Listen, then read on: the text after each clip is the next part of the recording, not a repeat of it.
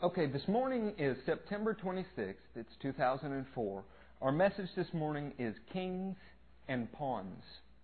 Uh, kings and pawns as in chess pieces. And uh, before I get there, though, I wanted to, to cover a couple things from our worship, our prayer time this morning that are impressed upon me. When we're talking about David's new job, Stephen Darnell moving here, all the things that God has done, Matt and Cass's house, uh, Mandy having purchased a house. And we began then also to pray for healings and all those things. Something rushes back to my remembrance.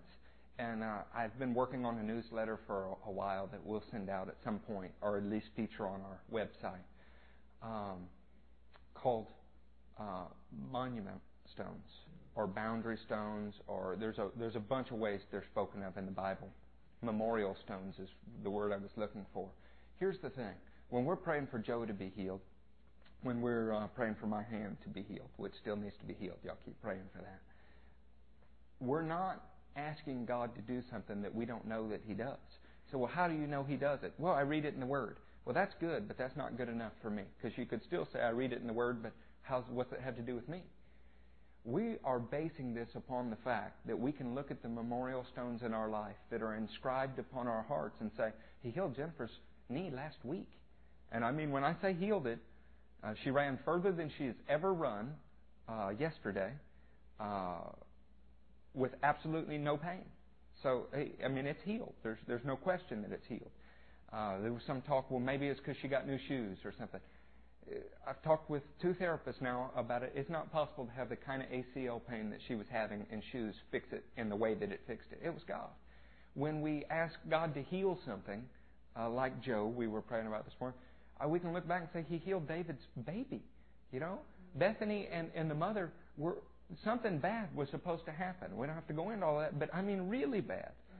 And there were no side effects, and things like liver enzyme counts were fixed overnight. You know, God does this kind of stuff. Well, I think it's worth praising Him and remembering uh, the memorial stones in your life. We set up mile markers along the roads, our highways, to let us know where we are. Well, the same thing happens in the kingdom. You know where you are because you have been this way before. Okay, with with that in, not in mind, I mean that was just laying. I just wanted to remind us good things are going on in our lives. Don't let them go by. I don't normally journal and stuff, but I have since I started this church began uh, the semblance of a journal. I don't write down things every day, but I do write down major events in the church, and it's encouraging to me to glance back over it. Remember that when you read a book like Acts, we're covering decades in in just a few chapters. And so you read the events, and it looks like somebody got raised from the dead every day, and that's not the case. But if you chronicle the miracles in your life and put them in a thousand words or less, it would look like a miracle was happening every day in your life. Well, the same way you read the word and you're encouraged by what happened there, you can look at the events of your life. Thy rod and thy staff, they comfort me. That's because the shepherds wrote the events of their lives, the major events, on their staff. So the, his rod and his staff comforted him and that he could lean on it and he could look at what God had already done. That's a whole other message. And this morning we're going to be in a different one, but that's worth mentioning. It's when we see what God's done for David here recently, it's it's worth mentioning. When we see what God's done in your lives, it's worth mentioning. We need to, to focus on that. It'll give you faith for what lies ahead. But this morning's message is kings and pawns. This is birthed out of an experience I had yesterday. I'm not a terribly deep guy, never have been. I tend to preach about whatever is on my mind that morning. And when I woke up this morning, chess was on my mind. And this is not because I'm a masterful chess player, I assure you. In fact, I learned yesterday at, uh, through great expense. David uh, David beat up on me all day yesterday as he taught me to play chess.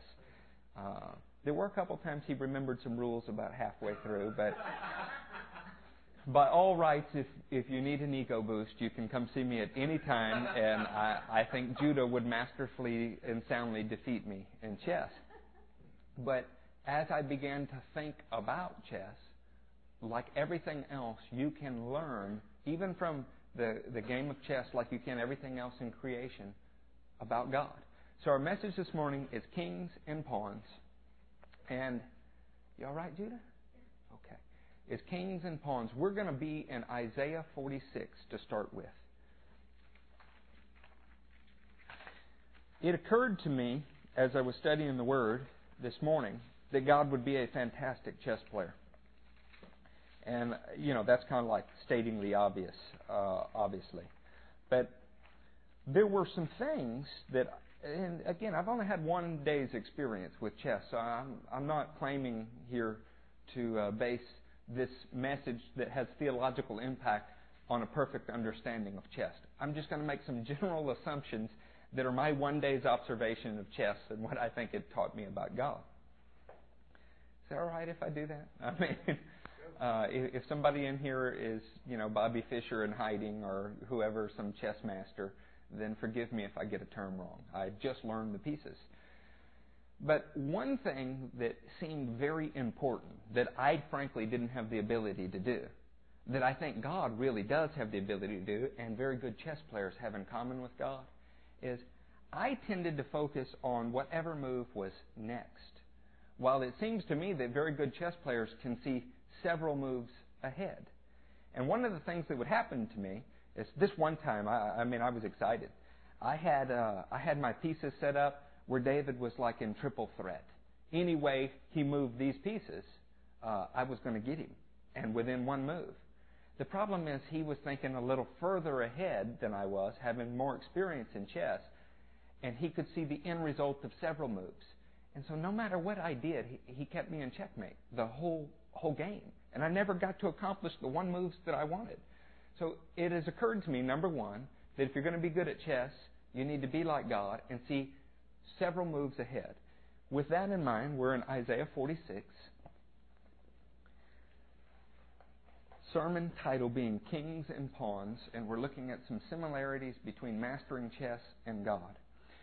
In Isaiah 46, we're going to see an entire chapter devoted to the fact that one of the God's claims to fame, one of the things that makes him God, is that he sees more clearly than we do.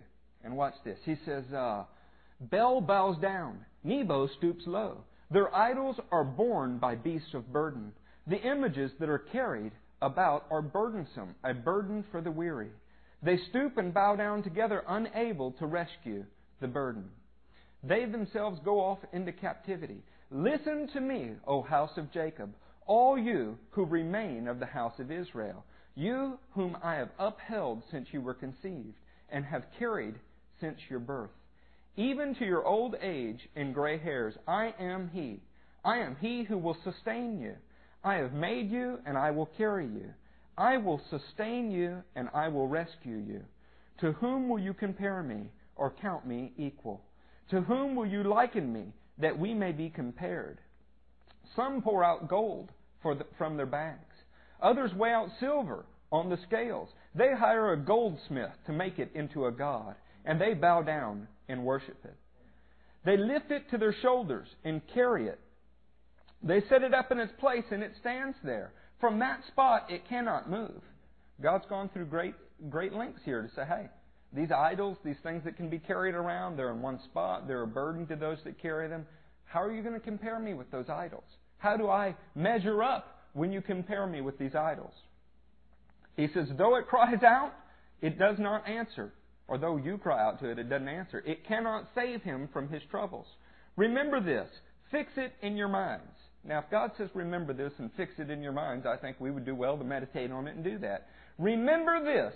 Fix it in your mind. Take it to heart, you rebels. Remember the former things, those of long ago. I am God, and there is no other. I am God, and there is none like me. I make known the end from the beginning. From ancient times, what is still to come. I say, My purpose will stand, and I will do all that I please. From the east I summon a bird of prey. From a far off land, a man to fulfill my purpose.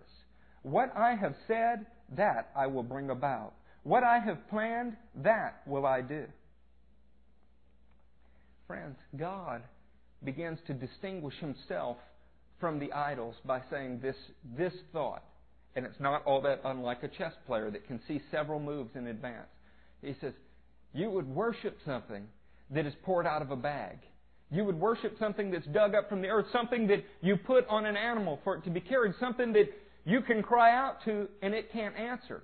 He said, I, though, see the very end from the beginning. In other words, when God begins something, He knows how it will finish. That's why the Bible sets Him apart first and foremost as the creator of all things. If He created it, He knows exactly where it will go. Now, people have always wondered about the omniscience of God, and there's a great debate. Are there things that God doesn't know? Uh, there's not great debate amongst people that don't read the Word. I mean, they just assume that everything they've ever heard in Sunday school is true. The reality is, the Bible speaks of two kinds of knowledge that God has things that He's searching to find out and does, and those things that are constants in His plan. Purposes that He has determined that will happen no matter what else happens. We're not going to go into a long, protracted discussion of what that means today, but I want you to know in this text, in this, we have a constant that he mentions. He says, I will summon a man from a far off land to fulfill my purpose. Now, in general, that could be anybody, couldn't it?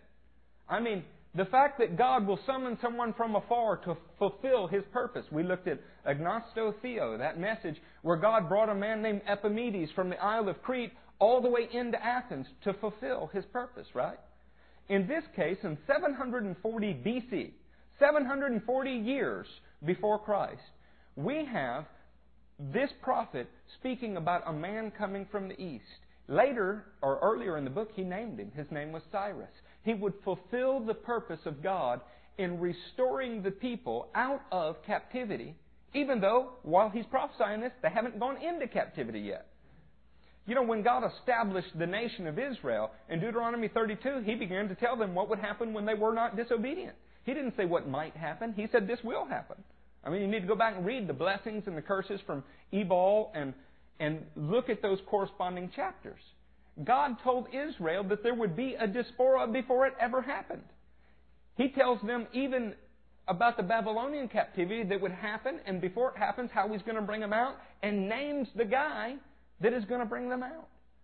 I think it's safe to say that God sees more than just a few moves ahead. Well, how does that relate to us?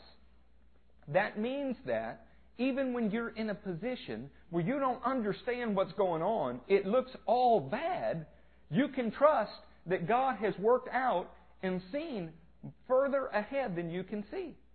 You know, I was talking with Judah one time when he was about Gabe's age, and I was wearing a hat and uh, the hat was a brand new hat, and it was blue, and it said Old Navy on it.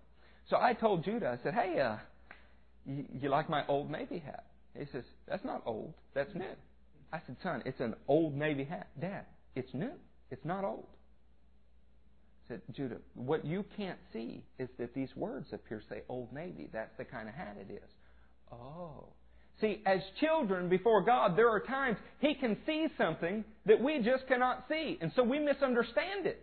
We don't understand the word sometimes when it's given. We don't understand what He's trying to communicate because our vision and our knowledge are limited. Which is why you have to trust Him for all of your knowledge and all of your vision. If you want to be good at chess, the first thing you need to learn to do, and I know this from my ineptness, is to think further than just one move.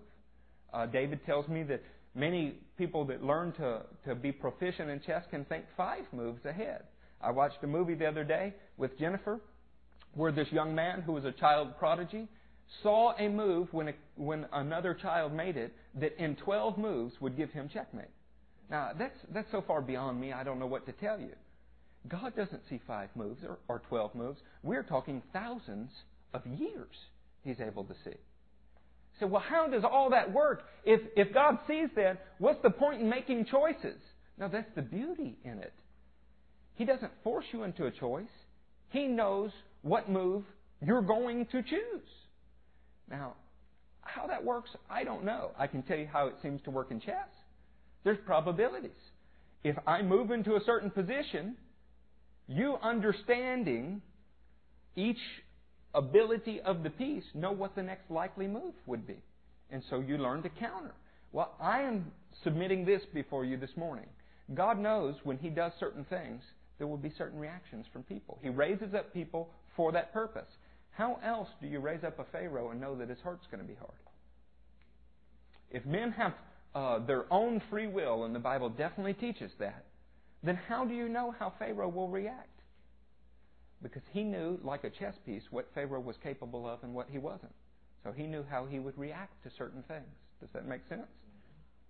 One of the things that was particularly hard for me is it's difficult for me to grasp the movement of the knight on a chessboard. It moves in L-shaped patterns. I don't tend to see very well in L-shaped patterns. So very often I put uh, a pawn or some other chess piece in jeopardy, not understanding the movements of the enemy. God has no such limitations. He sees the movements perfectly, better than we see our own selves. Own selves. We obviously only have one self, better than we see it ourselves. Turn to Isaiah 43. We're going to stay in Isaiah for a minute. The verse I want you to remember from Isaiah 46 is 10. I make known the end from the beginning. By the way, when he said he summons a bird of prey, the standard on Cyrus's flags was an eagle, a world renowned best bird of prey. That's why we chose it to put on our flag. Also, the Romans adapted it later. He's actually going to call him by name later, though, and we will read that. And he's going to call somebody by name in 740 BC that did not live, period, was not on the planet until around 500 BC. That would be like George Washington telling us about Stephen. You know? And, and writing a book and naming him and talking about things he's going to do. So we are in Isaiah 43.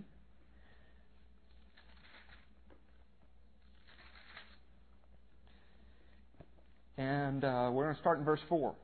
Since you are precious, I've taught on this before, so I'm not going to go into great detail with this. Israel has been in multiple captivities. The northern kingdom went into captivity under Assyria uh, not long after Isaiah's day. The southern kingdom of Judah went into captivity under Babylon and came out in Ezra and Nehemiah's day, some uh, 70 years later. And all of Israel was under Roman occupation uh, during Jesus' day. And then the Jews throughout history after AD 70 have been in captivity in different places dispersed across the earth. Now, this was prophesied about all the way back as far as Moses, and it's been being carried out since then. What we're going to read about concerns the Great Diaspora. The Great Diaspora meaning the largest one ever, the one that we have just experienced over the last 2,000 years, from AD 70 to May 14th of 1948. Since you are precious and honored in my sight, and because I love you, I will give men in exchange for you, and people in exchange for your life. Do not be afraid, for I am with you.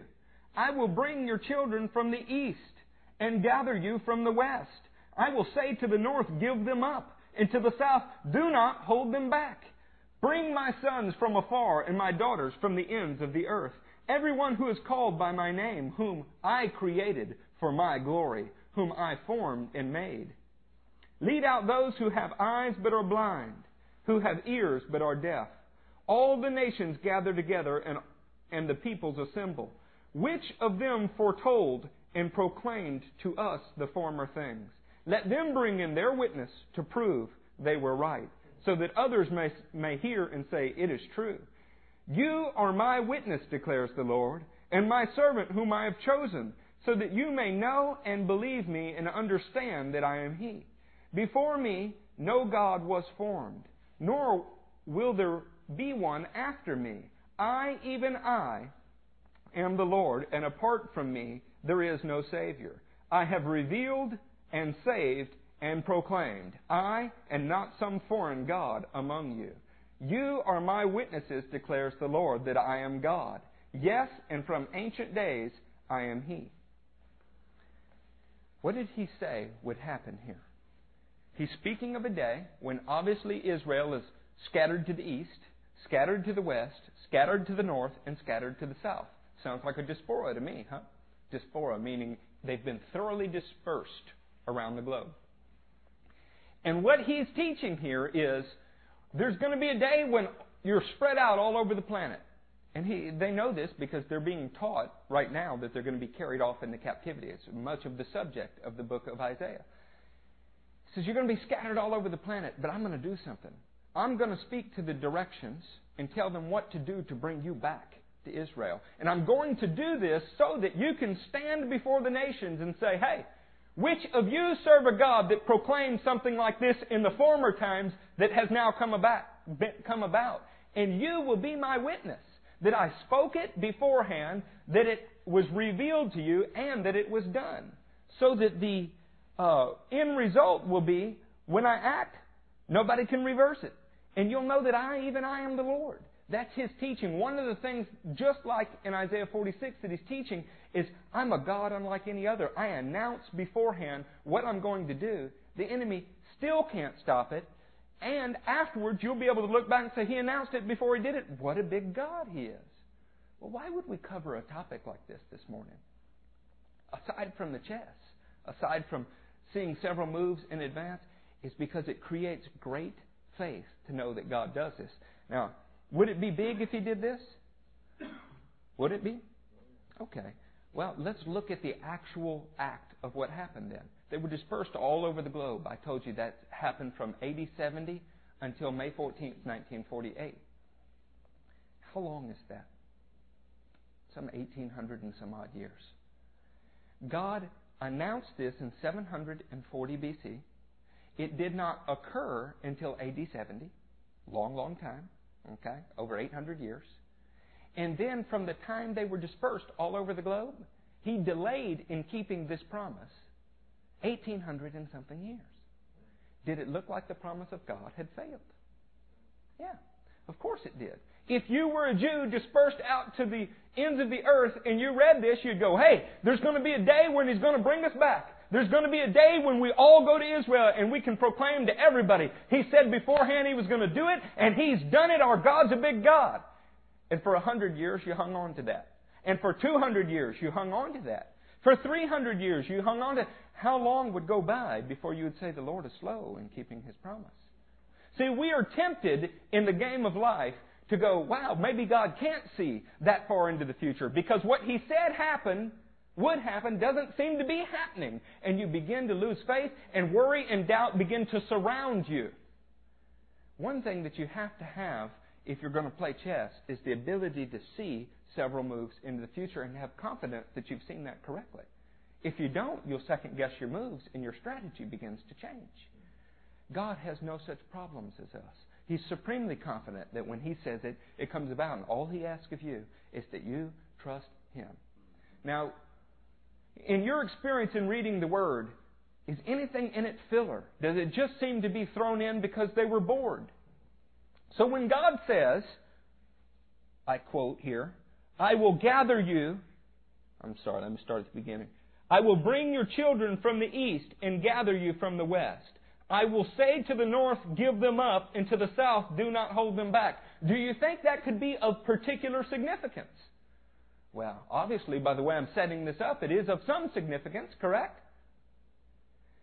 The Jews were scattered all over the world, and in May 14, 1948, something unique began to happen.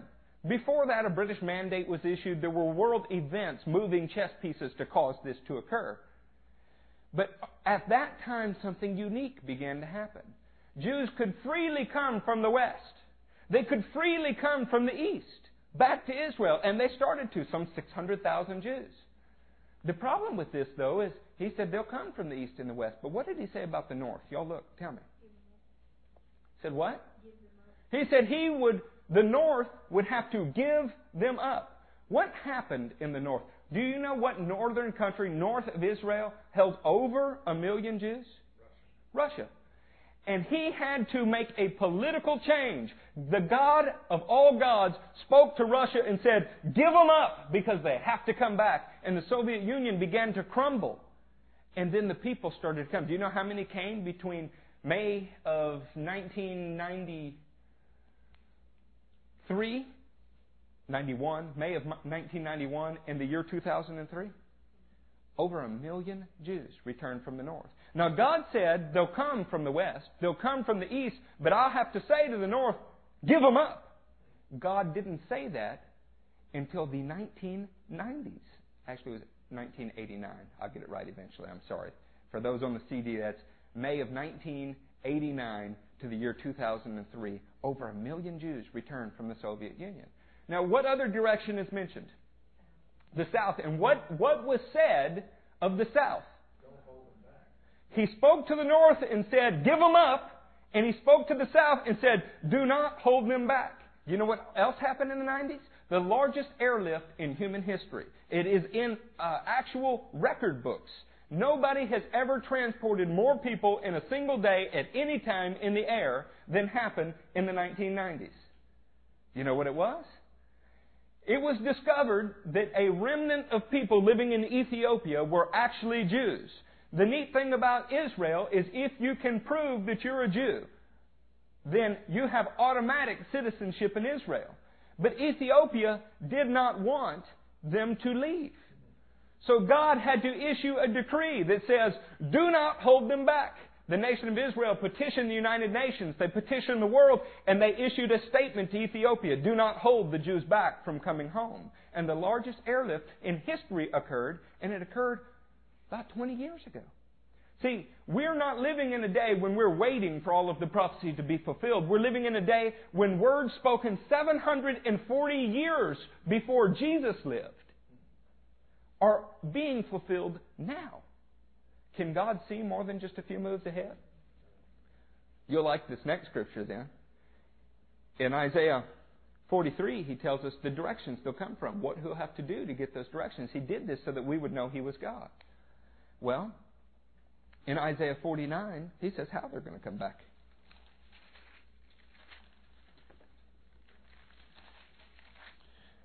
In Isaiah 49, starting in the 22nd verse, this is what the sovereign Lord says. See, I will beckon to the Gentiles. I will lift up my banner to the peoples. They will bring your sons in their arms and carry your daughters on their shoulders. How were the Jews going to get back? They're going to get back in the arms of the Gentiles. It wasn't enough for God to say, there's going to be a diaspora in the future. It wasn't enough for God to say, there's going to be a diaspora and I'm going to bring you back. That, that would be big, but it wasn't big enough for God. God said, there's going to be a diaspora in the future. I'm going to bring you back. Here are the directions they're going to be coming from, and here is who will be carrying them. Now, what's interesting about that is the arms of the Gentiles. The one organization I went to visit in Israel alone helped 21,000, 21,000 Jews and this is an entirely Gentile organization, come from the Soviet Union. Just that one organization. Of the one million that came, almost all of them were sponsored by Gentiles to get here. These are, these are the commercials you see on Saturday and Sunday mornings on TV, on the wings of eagles and all of these other things. This was to fulfill God's prophecy. God is bringing them back, and He said how He would do it. Now, He said how He would do it, and um, Did we read uh, Isaiah 44? Go back to Isaiah 44. And here's another thing he says about why he does it. Isaiah 44, verse 24. This is what the Lord says Your Redeemer who formed you in the womb. I am the Lord who has made all things, who alone stretched out the heavens who spread out the earth by myself, who foils the signs of false prophets and makes fools of diviners, who overthrows the learning of the wise and turns it into nonsense, who carries out the words of his servants and fulfills the predictions of his messengers, who says of Jerusalem, I shall be inhabited, of the towns of Judah they shall be built, and of their ruins I will restore them. Who says to the watery deep, Be dry, and I will dry up your streams, who says of Cyrus, He is my shepherd, and will accomplish all that I please. He will say of Jerusalem, Let it be rebuilt, and, the, and of the temple, let its foundations be laid.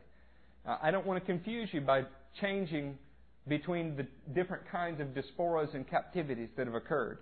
I say all this to point this out. In Isaiah 46, we see that God knows the end from the beginning.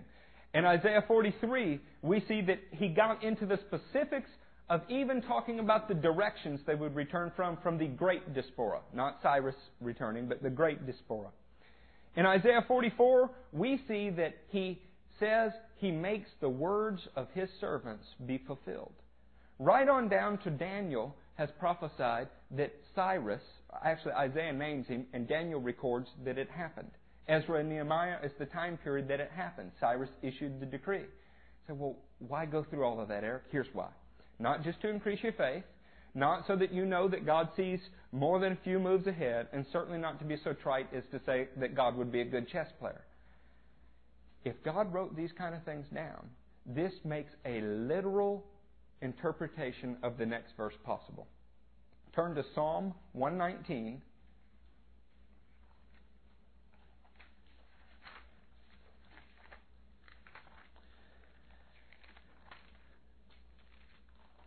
Is what you need to get out of the first point. In Psalms 119, verse 103, you see one of the most familiar passages in the world. How sweet are your words to my taste, sweeter than honey to my mouth.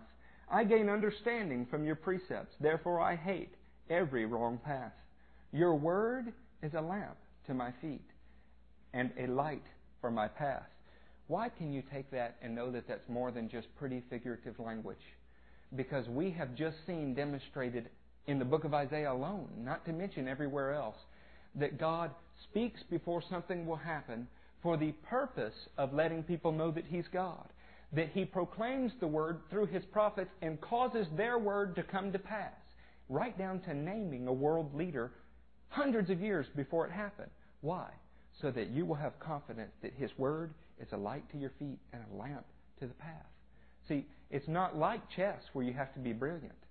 It's not like chess where you have to be able, within your own uh, mind, to visualize five moves ahead. The whole Christianity is summed up in this type of phrase, or at least in this concept. Man chose in the garden to choose for himself what was right, how he would move the pieces, if you will, by eating of a tree of the knowledge of good and evil. Christianity is a return to totally depending upon God's strategy based in God's Word. Lord, what should I do? What is your purpose for my life? How would you like me to react in this situation? He didn't just give us Word, He also gave us the Holy Spirit to show us that. This is why you see the concept in Romans as many as are led by the Spirit are the sons of God.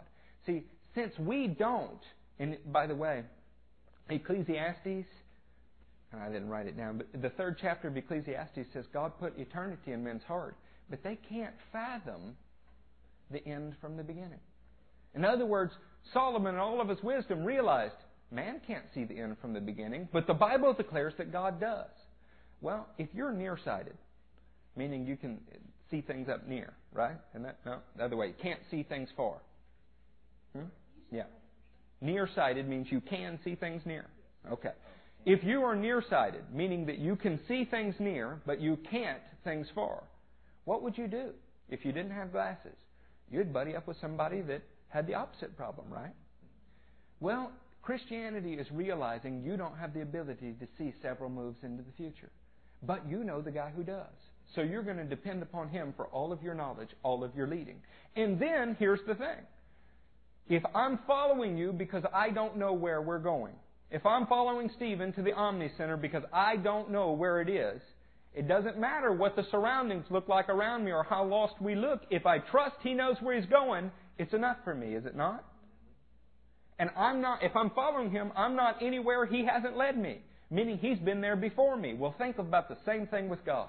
If you go ahead and accept the fact that you're short sighted, you're going to depend on His sight. It doesn't matter what you see going on around you because you trust that He's leading you in the right way and you're not anywhere that He has not been. So there is no surprise to Him. You don't have to cry out to God as if God is unaware of your circumstances if you're following Him. He was just there. Does that make sense? Now I have to say, God, you're, you're carrying me through a shanty town here. I'm scared. He knows you're through shanty town. He just walked you into there. He prepared the way before you. He ordered your footsteps. Okay, so in chess, the ability to see several moves ahead is important. What else is important? Well, you have to know the abilities of each piece. One of the things that frequently messed me up in the beginnings of this game was I have to seriously think about each piece. Now, this one only moves diagonally. This one moves in any direction. This one moves any number of spaces in any direction. This one only moves in L-shaped patterns. He ate my lunch with that one. You know, and it was difficult Well, again, God has no such problems. Turn to Psalm 119, verse 73. Now, I know it's an obvious statement to say God has no such problems. This is designed to make you think about this and how we react regarding it. In Psalm 119:73 says, "Your hands made me, informed me. Give me understanding to learn your commands." If you want to know, does God really know what I'm capable of? Why would he ask me to do this? I don't think I'm capable of it. Do you remember Moses? God speaking with Moses. God got pretty angry in, in one of their very first conversations. He says, Moses, I want you to do this. He says, I can't. I am not able. You know, choose somebody else. God said, Who made man's mouth? Who made the lame? Who made the blind? All of these things. In other words, hey, buddy, don't tell me what you're capable of. I designed you. There are times we sit there and we whine and we say, God, I can't start a church in Sugarland. God, I can't lead worship. God, I can't do this. And you are talking to the guy who designed you. He knows very well what you can and can't do. And He often is tweaking His creation to get out of you what He put into you. He knows what you're capable of. The problem is, you don't. See, the guy who made a thing knows more about it than the actual thing. You know, if you make a vase and you're a master vase maker, you know where every little imperfection is. You know where every spot of beauty is. All of those things. God has the right to make us, and He did. He knows what you're capable of. Turn to Proverbs.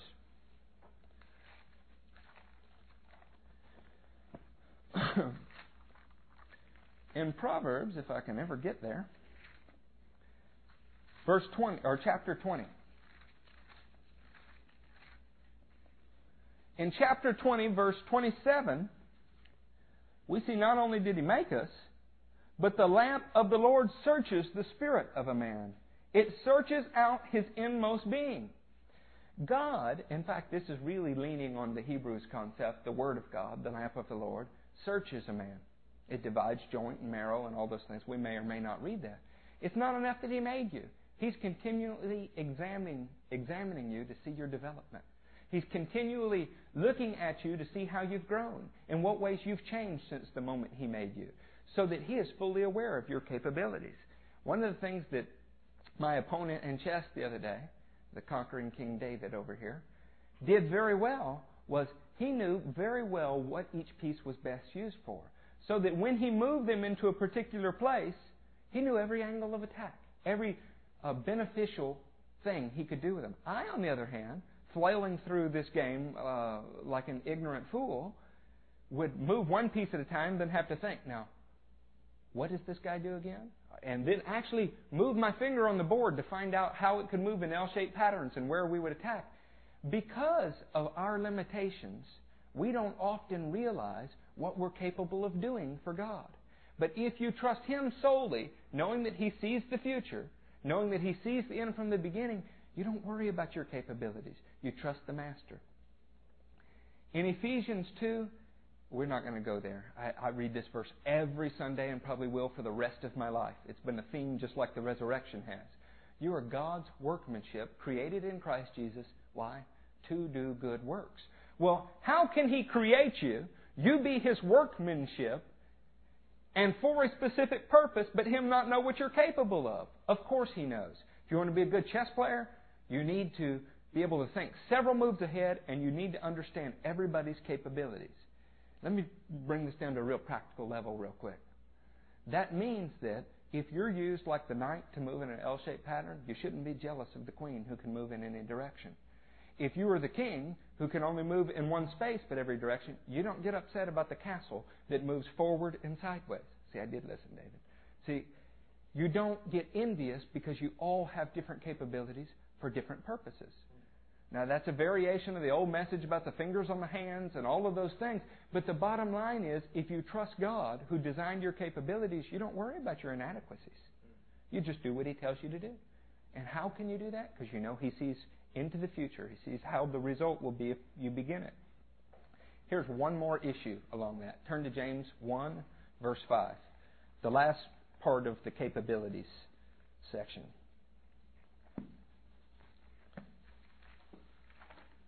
Y'all aren't going to sleep, huh? Y'all uh, already know all of this?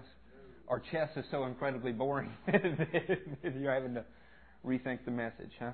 James 1, verse 5. I love this. It's something we read over, but uh, it's, it's worth noting.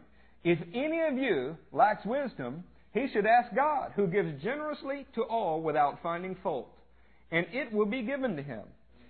Get this. You could fill in anything in the blank there. It does not have to be wisdom. That statement is not solely about wisdom. You say, Lord, I can't see into the future like you can, but I don't believe I have the capability to do what you want me to do. Well, what does James tell you to do? If you lack something, ask God who gives generously without finding fault, without saying, Golly, you're so stupid for not being able to do this. He simply doesn't find fault, and what does He do? He gives it to you. So, in what way are you disadvantaged? Number one, you need to trust that you, since you're nearsighted, can trust God who is able to see things afar. So you trust wherever He wants to move you and whatever He wants to do. Number two, when you examine your capabilities, you realize He formed me, He created me, He did this for the purpose of accomplishing something. If it looks out of your grasp, ask Him to give you the capability, and James says He'll do it. Now, it occurred to me that there was a third thing that was fairly important in chess. Uh, number one, you want to see the moves in advance. Number two, you need to have a thorough grasp of whatever piece on the board is capable of. Number three, the third thing you need to know is you need to understand the motives. You know, I thought it was simple. I thought it was just to capture a king. No, there's there's a whole lot more strategery in chess than that. You need to understand the motive of why somebody might be making a move. See, you remember I told you I had David in this neat little spot where I thought he was like in triple threat? David began moving pieces way on the other end of the board. I couldn't figure out why. And I started to focus on these pieces that were moving way on the other end of the board. And before long, I had lost sight of what was going on over here, and he had me in checkmate on the other side of the board. And I, I really, I didn't even grasp it as it was going on. And he said, Eric, you had me in so much trouble on this end. I thought I needed to divert your attention. He did a good job because he totally diverted my attention. If you want to be successful in life in the kingdom, you need to first work to understand motives. Turn to Proverbs 16.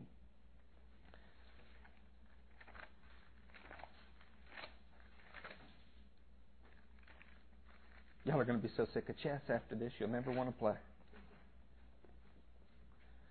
Proverbs 16, verse 2 says, A man's ways seem innocent to him, but motives are weighed by the Lord. The Lord you know how He knows your, your motives? He watches what you do. And we're going to get a little deeper than that. How does the Lord know what somebody's motives are? He is able to assess, knowing several moves ahead, knowing what each person's capable of.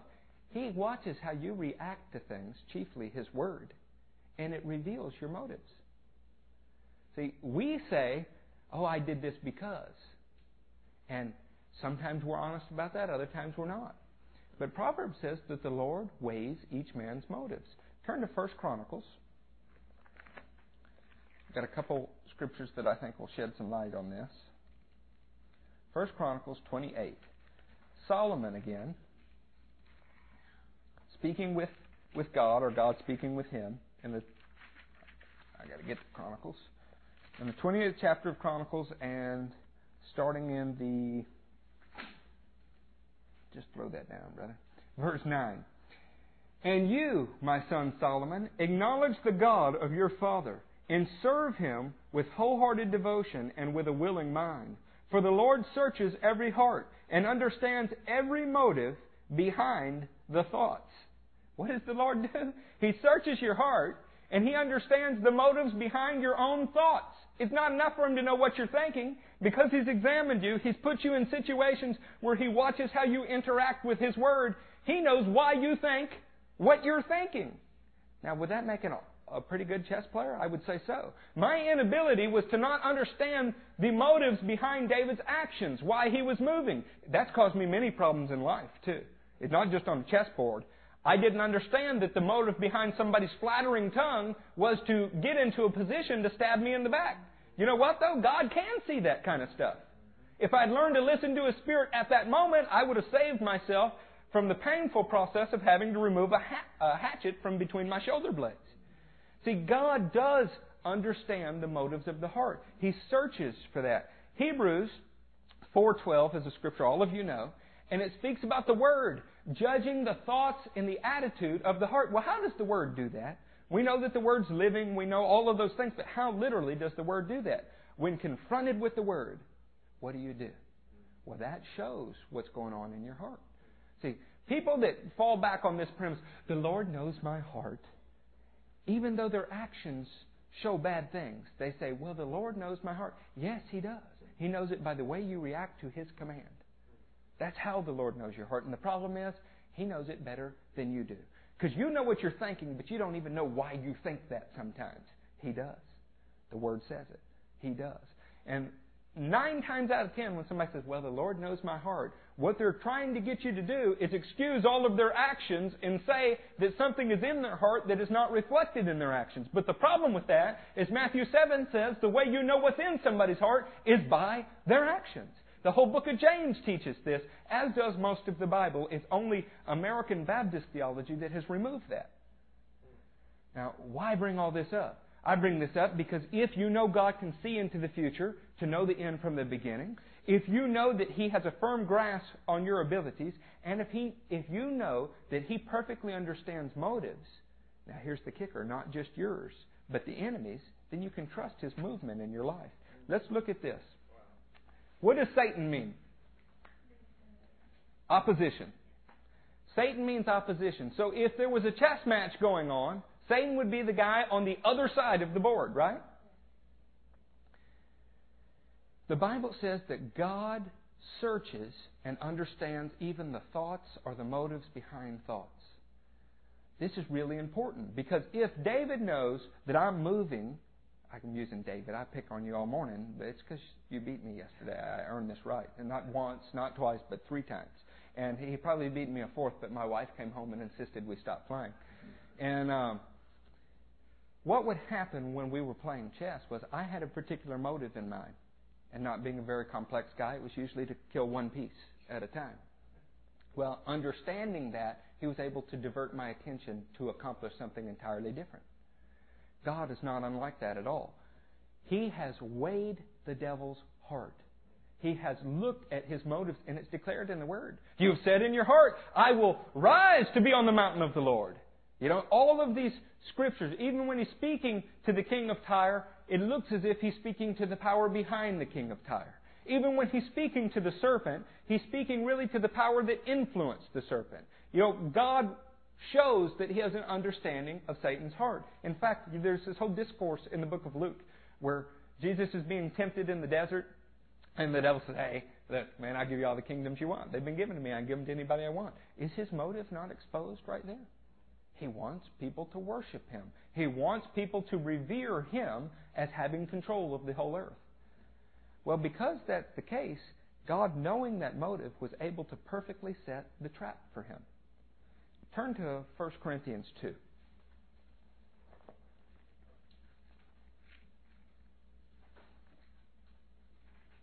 In first, it's probably Second Corinthians actually, but uh, it might be first. Guess I ought to take better notes, huh?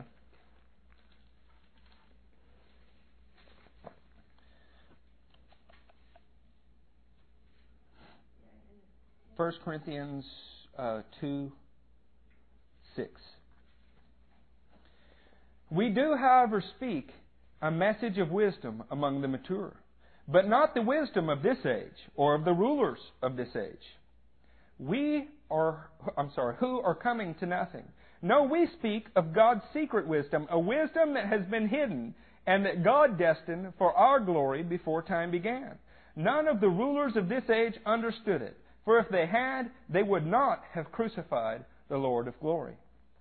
Now, on that note, the idea being God perfectly understands motives. He understands your motives when you do things. It's us who often are short sighted. The enemy, Satan, his motives are clear to God. God has put him in positions, watched how he reacted to the Word of God, and so his motives were revealed. This brings up the last concept that we're going to talk about in chess today. The first one, I know I'm being repetitious here, but I just want you to get them, was you need to be able to see several moves ahead, which God can do. He sees the end from the beginning. The second was you need to understand the abilities of each piece, which God does. He formed us. The third was you need to understand the motives behind things, which God does because He examines everything against His Word. The fourth is strategic sacrifice. It became apparent to me that to become successful in the game of chess, you needed to learn how to sacrifice a pawn to protect the king. You needed to learn how to sacrifice one piece for the benefit of the other pieces on the board, and I think you can see where I'm going with this. God, knowing Satan's motive, put him in a position where he lashed out against a human being. And he lashed out against this human being because he was a threat to him. If he had known what the result was, if he had known what he was doing, he never would have done it. Because in our game, in this game that we're talking about, this spiritual game, turn to Philippians and you see what happened. In Philippians 2, verse 5, it says, Your attitude should be the same as that of Christ Jesus, who, being in very nature God, did not consider equality with God something to be grasped, but he made himself nothing, taking the very nature of a servant. What's the lowest chess piece on the board? The pawn. So although Jesus was the king, he took the form of a pawn. And the reason he took the form of the pawn was to lure the enemy into a trap. This was a strategic sacrifice. He knew that if the devil attacked him here, it would open up the chance for him to crush the head, which was the motive stated where? All the way back in Genesis. See, while God's motives, or, or while Satan's motives are understood by God, God's motives were not understood by Satan. God has been more than willing when He made the promise to Israel about the diaspora. He was more than willing to wait a couple thousand years to bring it about, just to make it a bigger victory. God is more than willing to allow a long period of time go by where it looks like He is terribly, pitifully losing so that He can lure the enemy into a trap because He understands the enemy's motives and He sees the next move. He gives away some pieces so that he can crush the enemy in one final blow. Now, who is that good for? It's good for all Christians. But who is it hard for in the body of Christ? Those of us that are pawns. So, what did God do? He set the supreme example by setting aside his kingship and becoming a pawn to show us how to do it. You lay down your life for the purpose of being attacked by the enemy, being an example, put at the end of the parade, Paul said, that you might lead others to glory. See, what seems like a, a paradox, why on earth would David allow me to take this pawn in this situation? Why on earth would he put it at risk? Because he knows that if that one falls over, it leaves me in a position that's vulnerable. I can't hardly say the word, but you know what I'm talking about. Leaves me in a place where I'm almost defenseless. That's exactly what God did. He took the form of a servant, a regular human being, so that when he was attacked by the enemy, it gave him a chance to say, You killed an innocent man, and show that one man's victory over death. So that while Satan took advantage of Adam, the second Adam, Jesus, took advantage of Satan. He disarmed him publicly in front of everybody. He beat him like a red-headed stepchild, is what I like to say. I never had a red-headed son or a stepchild, so I can get away with saying that. With that kind of thought in mind, I got the title for this, and we're going to close because we're creeping up on an hour, from a movie that was a book. Anybody in here ever read the book or seen the movie, Count of Monte Cristo? Okay, good. You're familiar with it. I hope the people that listen to this on CD are familiar with it. In this movie, there are two characters that are like brothers. And I can't remember their names, but it's not important. At different points in life, one was up while the other was down. And whoever seemed to be in the advantageous position took a king piece into his hand. There's even a conversation that occurs with Napoleon Bonaparte and one of these men about that king and the exchange. And Napoleon makes the statement in life, there are only kings and pawns. And the worldly wisdom behind what Napoleon is saying is he's the king and everybody else is pawns. That, that was what he was trying to convey because he was full of himself. But see, the point of this whole movie is the guy who seemed to be in the pawn position, he was betrayed by his brother, or his friend that was like a brother. His wife ran off with the same guy.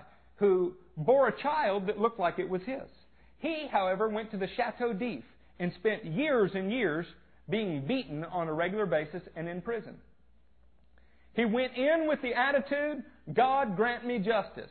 But while he was there, he decided there was no God. This is not all that unlike Christians who come into the Christianity walk and we say, oh wow, God is awesome, I feel so blessed, it's so awesome, until you end up in a place like Chateau d'If, not being able to see the next move, not knowing what God is trying to accomplish, not understanding your capabilities to endure, not understanding the motive of what God might have done to put you there, not understanding the principle of strategic sacrifice, you find yourself there and you begin to despair of life. And you begin to say, God, what God? I've been enduring this without His notice. Do you realize He left Egypt or Israel in Egypt 400 years? 400 years. Why? Why does the Bible say He did it? So He could bring them out with great wonder. He did that to them for 400 years. We read it as a story and then we criticize Israel later for all kind of things. If he leaves you in a place for four minutes, do you whine? How about four months? What if it's four years? 40 years? You know, all of these are very biblical numbers. 40 years. You know, what if it's a few thousand years? Like the return from the diaspora. It requires trust that he sees things that you don't see that He understands your capability to endure in a way that you don't. It requires that He understand, that you believe He understands your motives and the motives of the opponent. And most of all, it requires that you understand strategic sacrifices have to be made. Because the moral to this story in this prison is, he didn't stay there. God provided for him a cellmate who taught him about life and education he would not have received if he was not in prison. Then, secondly, he escaped. And when he escaped, because of what the man taught him, he had wealth he never would have had access to. He had an education he never would have had access to. So in the end of the story, the man who was the pawn, who was put in prison for uh, a length of time, ends up with justice over his adversary, the return of his rightful bride, and had a child that he had always wanted that was his. And the end of the story shows that the pawn really turned out to be the king. At least that's my take on the book of the Count of Monte Cristo. How is that not unlike the gospel? The gospel is the king of the universe that became a pawn, was mistreated and abused, but it was a strategic sacrifice. He did it for the purpose of rising to the very top, higher than he was as a man, to be a man in the Godhead, with God from the beginning of all time, so that he would have wealth that wouldn't be available to men. Spiritual wealth, I'm talking about. So that he would have a wife that is rightfully his, the bride of Christ. So that that would produce offspring, righteousness for the whole planet. See, God understands these things very well. He moves further in advance than you can see that He's moving. But His Word will be a lamp to your feet if you learn to trust it. His Spirit will lead you in the right situations. And if you don't question the motives of God's heart, if you don't do that but you trust Him, you'll see success everywhere that you go. I may never be a better chess player, but by understanding chess, I can be a better Christian. The Word will teach you all things. You can look at gardening and see a profound message. You can be in the grocery aisle of the store looking at lean cuisines, and God can teach you about Himself from the lean cuisines because He's a big God. We need to open our eyes and begin to understand what's going on around us. If we do that, we'll see success in everything that we do. It also helps you endure the chateau d'ifs of, of life. This is a strategic side. Why am I in Lafayette? What is happening here? Why do I feel like my every effort is frustrated? Why am I separated from my friends and family? Why, why, why? And I'm whining and crying and upset and they felt oppressed. It looked as if God had left me. Now, I had no idea at that time that four generations of Yvette Blanchard's family would get saved because of it. I had no idea at that time that it would prepare me to be in the right spot at the right time with the right education, the right everything to move to Sugarland, which God had for me and prepared in advance. I had no idea. But if you bail out on God's plan, you don't ever see it come about. He's kind. Sometimes that's why He appoints something not unlike a prison. You don't have the opportunity to bail out on him because you love him. And so he sets up the situation where you're so hemmed in, you can't do anything but suffer and try to have a good attitude through it.